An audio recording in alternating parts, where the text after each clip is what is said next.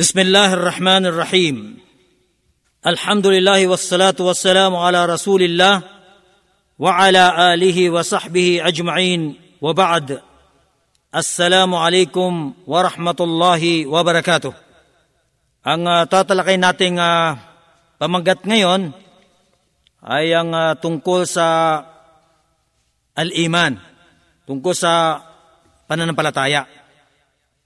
Una, bibigyan natin ng linaw kung ano ibig sabihin ng, uh, ng pananampalataya. Ang ibig sabihin ng uh, al-iman o ng ang pananampalataya sa pangbatas na kahulugan, ito ay ang uh, paniniwala sa Allah at sa kanyang mga anghel, sa kanyang mga kasulatan, sa kanyang mga sugo, at sa kabilang buhay, at sa tadhana, maging ito man ay mabuti o masama. Kaya sa aral na ito ay uh, isa-isay nating ipaliwanag ang lahat ng ito.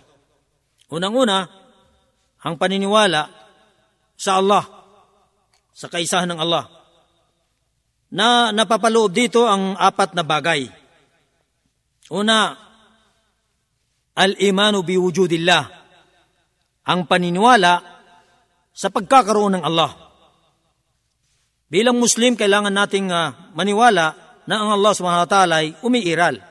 At uh, ito ay uh, napapatunayan sa pamamagitan ng uh, kalikasan, isipan, batas at pakiramdam. Una, ang tungkol sa patunay nito sa kalikasan lahat ng nilalang ay likas na sa kanya na maniwala na may tagapaglikha nang walang pagdududa at walang pangangailangang pag-iisip. Maliban na lamang kung ito'y mababago ng sa kanyang mga nasa paligid o ano paman. Batay sa sinabi ng propeta sallallahu alaihi wasallam, "Ma min mauludin illa wa yuladu 'ala al-fitra."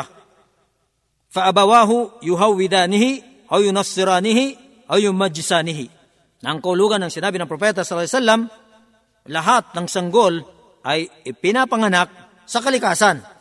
Sa kalikasan na maniwala sa nag-iisang tagapaglikha. Sa makatwid, ang dalawang magulang ang siyang nagtatakda at gumagawa sa pagiging hudyo ng sanggol. O di kaya sa pagiging krisyano o pagiging pagano.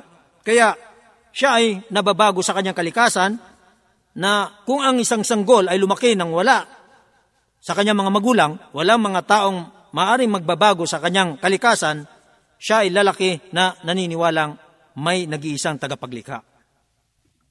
Tungkol naman sa pangalawa na patunay, batay sa katalinuhan o isipan, itong nakikita nating sansinukob na ito o ng lahat ng mga nilalang, aliman dito na makikita natin ay agad-agad na maisip natin na hindi ito agad-agad magkakaroon ng dahil sa kanyang sarili, nang walang pinagmulan, nang walang lumika, nang walang gumawa. Katulad halimbawa ng araw, hindi agad itong magkakaroon ng sa pamagitan ng kanyang sarili.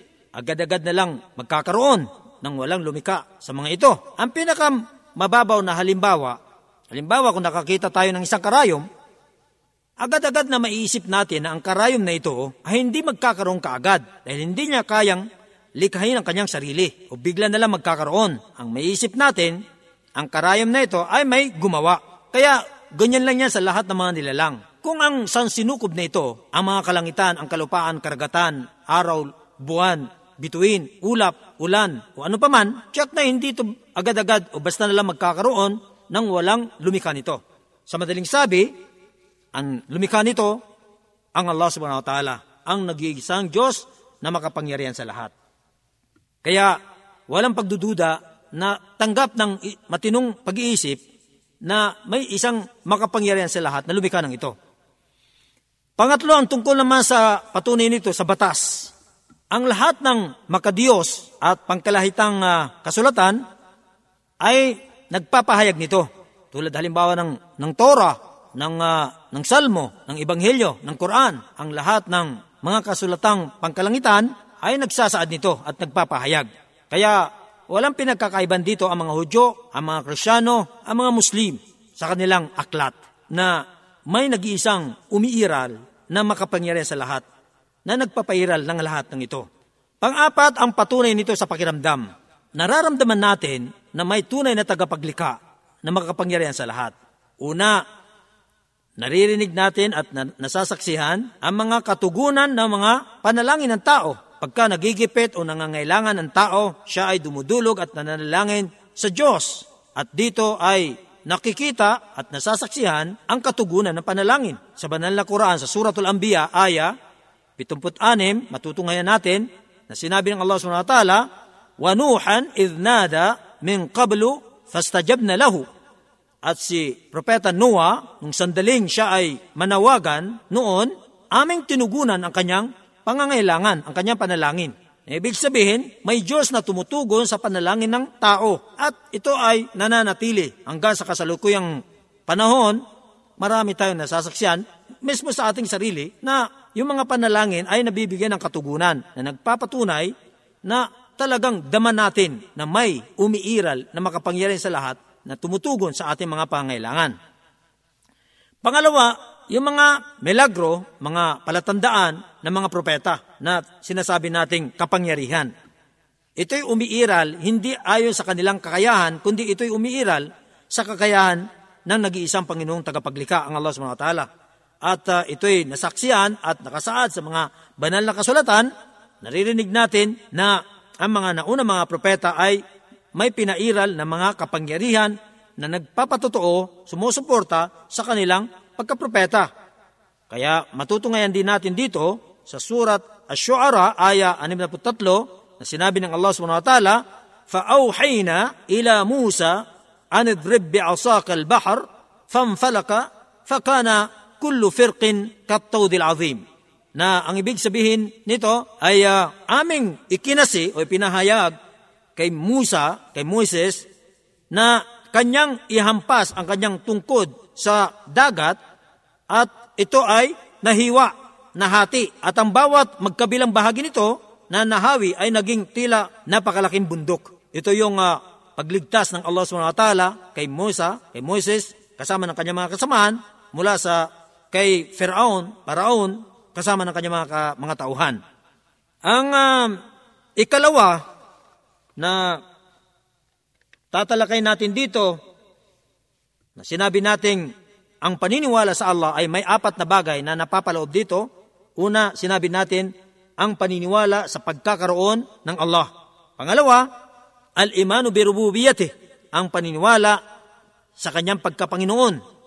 Ang paniniwala na siya ang nagpapairal at nangangasiwa ng lahat ng bagay.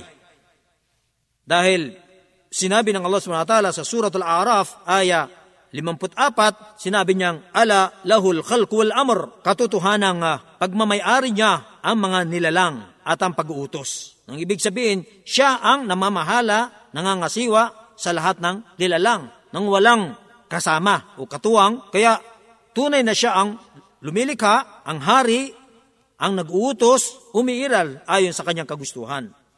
Matutungayan pa natin sa surat Fatir, sinabi niya sa aya 13, Dhalikumullah Rabbukum lahul mulku tad'una bihi o tad'una min dunihi ma yamlikuna min kitmir. Siya ang Allah, ang inyong Panginoon. Sa Kanya ang kaharian.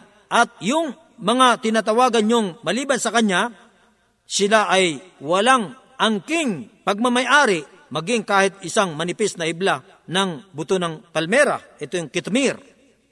At uh, sa buong kasaysayan, wala tayong narinig na isa man lang nilalang na umaangkin na siya ang nagmamayari ng santinakpan na ito. Wala ni isang tao na umaangkin na siya ang nagpapagalaw ng, ng araw, ng buwan, ng hangin o ng lahat maliban sa tanging nag-iisang Allah. At uh, ang paniniwala sa pagiging pangangasiwa ng Allah subhanahu wa ta'ala sa lahat ng bagay, ito naman ay hindi naman itinatanggi, maging ang mga hindi sumasampalataya sa Islam, maging ang mga Hudyo, ang mga Krisyano, ay naniniwala na siya ang nagpapairal ng lahat ng ito. Ang patunay nito sa surat uh, Az-Zukhruf, aya ikasyam, sinabi ng Allah subhanahu wa ta'ala, Wala in sa'altahum man khalakas samawati wal ard, la yakulunna khalakahunna al-azizul alim. At kung iyong tatanungin sila kung sino ang lumika ng mga kalangitan at kalupaan, tiyak na kanilang sasabihin, ang lumika nito ay ang makapangyarihan sa lahat, ang maalam na walang iba kundi ang Allah. Matutungayan sa surat Zukhruf sa aya na 87, sinabi ng Allah subhanahu wa ta'ala, Wala in sa'altahum man khalaqahum la yakulunna Allah fa anna yu'fakun. At kung tatanungin mo sila kung sino ang lumikha sa kanila, tiyak na kanilang sasabihin ang Allah. Kung gayon, paano pa sila lumilihis sa pagsamba sa Kanya? Ang ibig sabihin, ang mga di-Muslim ay naniniwala sa kakayahan at pangangasiwa ng Allah SWT. Ang uh, ikatlong uh, bagay na napapaloob sa paniniwala sa Allah ay ang paniniwala sa kanyang pagkadiyos. Nang ibig sabihin ng pagkadiyos na siya lamang ang karapat dapat sambahin. Ito ang ibig sabihin ng paniniwala sa kanyang pagkadiyos na walang ibang sinasamba maliban sa kanya. Ito ang banal na salitang La ilaha illallah na lagi nang sinasambit ng isang sumasampalataya na walang tunay na Diyos na dapat sambahin maliban sa Allah. At dapat itakwil ang lahat ng mga disdiusan. Hindi sapat yung sumambalang sa Allah. Kailangan ding itakwil ang mga disdiusan, ang mga kinikilalang Diyos maliban sa Allah. Nang ibig sabihin ng pagtatakwil, hindi dapat sinasamba, hindi dapat dumudulog, gumihingi ng saklolo, tulong sa kanila. Matutungayan natin sa Suratul Baqarah, aya 163, sinabi ng Allah, Wa ilahukum ilahu wahid, la ilaha illa huwa rahmanur rahim. At ang inyong Panginoon ay iisang Panginoon, walang Diyos maliban sa Kanya, ang mahabagin, ang maawain. Kaya nga, ang lahat ng mga propeta, ang lahat ng mga sugo, ay iisa ang kanilang itinuturo, sinasabi sa kanilang pamayanan. Matutungayan sa Suratul A'raf, aya 50 na sinabi ng Allah, U'budullaha ma lakum min ilahin gayro. Ito ang sinasabi ng bawat propeta, sugo sa kanilang pamayanan, sambahin ninyo ang nag-iisang Diyos, ang Allah, sapagkat wala kayong ibang Diyos maliban sa Kanya. Kaya nga lang yung mga al-mushrikun, nagtatambal sa Allah at sumasamba sa iba, ito ang nagpatiwalag sa kanila sa pagiging pagsampalataya nila sa nag-iisang Diyos. Naniniwala sila sa kakayahan, sa pagiging tagapaglikha ng Allah, tagapagkaloob ng buhay, bumabawi ng buhay, tagatustos, nangangasiwa, namamahala. Pero ito ang wala sa kanila, ang pagsamba sa tanging nag-iisang Diyos. Kaya hindi sila maliligtas sa pagkilala nila at pagtanggap nila sa pagiging makapangyarihan ng Allah, pangangasiwa ng Allah, hanggat hindi nila sinasamba. Pinatutunayan ang Allah sa kaisaan niya sa pamagitan ng pagsamba sa Kanya lamang. Ang ikaapat na bagay na napapaloob sa paniniwala sa Allah ay ang paniniwala sa Kanyang mga pangalan at katangian. Tayong mga Muslim, naniniwala tayo na lahat ng nabanggit sa banal na Quran ng Propeta sallallahu alaihi wasallam na pangalan, ito ay ating pininiwalaan. Ganon din yung kanyang mga katangian. Yun namang hindi nabanggit, ito ay pininiwalaan natin ng pangkalahatang paniniwala. May mga pangalan ang Allah na hindi nabanggit sa Quran, hindi nabanggit ng propeta. Ganon din yung kanyang katangian, ito ay ating pininiwalaan ng pangkalahatan. At tungkol naman doon sa mga pinatunayan ng Allah, na ibig sabihin nabanggit sa Quran at pinatunayan ng sugo, ibig sabihin na nabanggit ng sugo, ito ay ating pinaniniwalaan, tinatanggap ng walang pagdududa, ng walang pag-anilangan.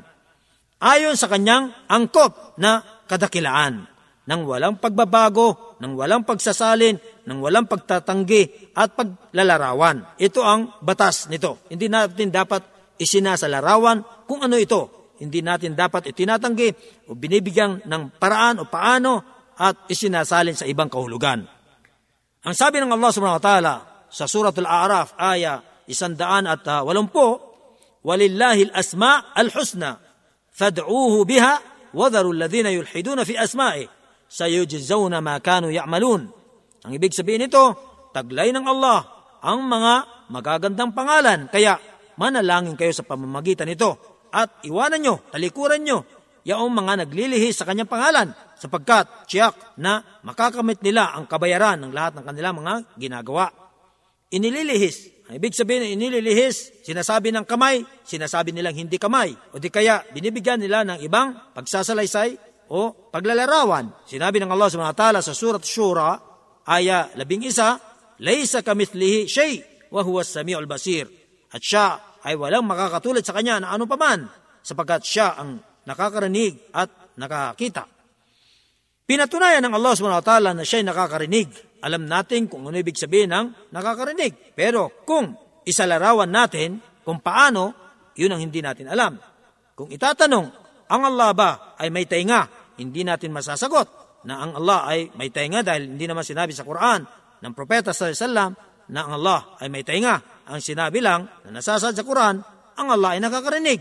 Kaya kung ano yung mga nababasa natin, naririnig sa Quran, sa pahayag ng Propeta alaihi wasallam, hindi tayo dapat lumalagpas. Hindi tayo dapat lumalagpas. Kailangan may takda. Pagka sinabing siya nakakarinig, nakakarinig lang. Huwag na tayong humigit doon. Kung siya nakakita, nakakita. Huwag na tayong humigit pa doon. Katulad halimbawa din nabanggit sa Quran, Thumma stawa alal ars, pagkaraan siya ay pumaibabaw sa kanyang trono. Yung salitang pumaibabaw, malinaw, alam natin yon. Pumaibabaw sa bangko, pumaibabaw sa sasakyan, pumaibabaw sa, sa kabayo, pumaibabaw sa kung saan, alam natin. Pero kung ilarawan natin kung paano pumaibabaw ang Allah subhanahu wa ta'ala sa kanyang trono, yun ang hindi natin alam. Kahit nga tayo eh, magkakaiba ang pag-ibabaw. Pagka ang isang tao ay pumaibabaw sa kanyang sasakyan, may kanya-kanyang paraan. O sa hayop, o sa bangko, lalo na yung may mga kapansanan, iba ang paraan ng kanilang pagsaibabaw sa isang bagay. Kung ang mga nilalang ay nagkakaroon ng pagkaiba sa paraan ng kanilang pagsaibabaw sa isang bagay, higit ang Allah subhanahu wa ta'ala. Ngayon, oo nga, pinapatunayan natin ang Allah subhanahu wa ta'ala ay pumaibabaw sa kanyang trono ayon sa paraan at angkop na tumutugma sa kanyang kadakilan at kamahalan. Ang paniniwala sa Allah subhanahu wa ta'ala ay nagbibigay ng magandang bunga sa mga sumasampalataya. Kaya dapat tayong maniwala ng lubos sa Allah subhanahu wa ta'ala. Una, na pagtatanto ang kaisaan ng Allah subhanahu wa ta'ala. Kapag tayo naniwala sa kaisaan ng Allah, dito natin na pagtatanto ang kaisaan ng Allah dahil hindi tayo nag-uugnay ng anumang pag-asa, pagkatakot, pagmamahal sa iba maliban sa Allah. Kaya napapatunayan natin ang kaisaan ng Allah. Pangalawa, nagiging ganap ang pagmamahal sa Allah pag tayo naniniwala sa Kanya. At sa pamagitan ng Kanyang mga magagandang pangalan, dito natin na isalang-alang ang pagdakila sa Kanya dahil ang mga magagandang pangalan na taglay ng Allah, gayon din yung mga matataas na katangian, ay nagpapatotoo sa Kanyang pagiging kataas-taasan. Kaya kapag ka ito'y itinampok natin sa Kanya lamang ang mga magagandang pangalan na Kanyang inaangkin at mga katangian, napapatunayan ang ganap na pagmamahal sa Kanya. Pangatlo, napapatunayan natin ang pagsamba sa Kanya sa pamamagitan ng Kanyang mga ipinagutos at sa pag-iwas sa mga Kanyang ipinagbabawal. Kapag ka sinusunod natin ang lahat ng Kanyang mga ipinagutos sa abot ng ating makaya at iniiwasan natin ang mga ipinagbabawal, dito napapatunayan ang tunay na pagkilala at pagsamba sa Kanyang kaisahan.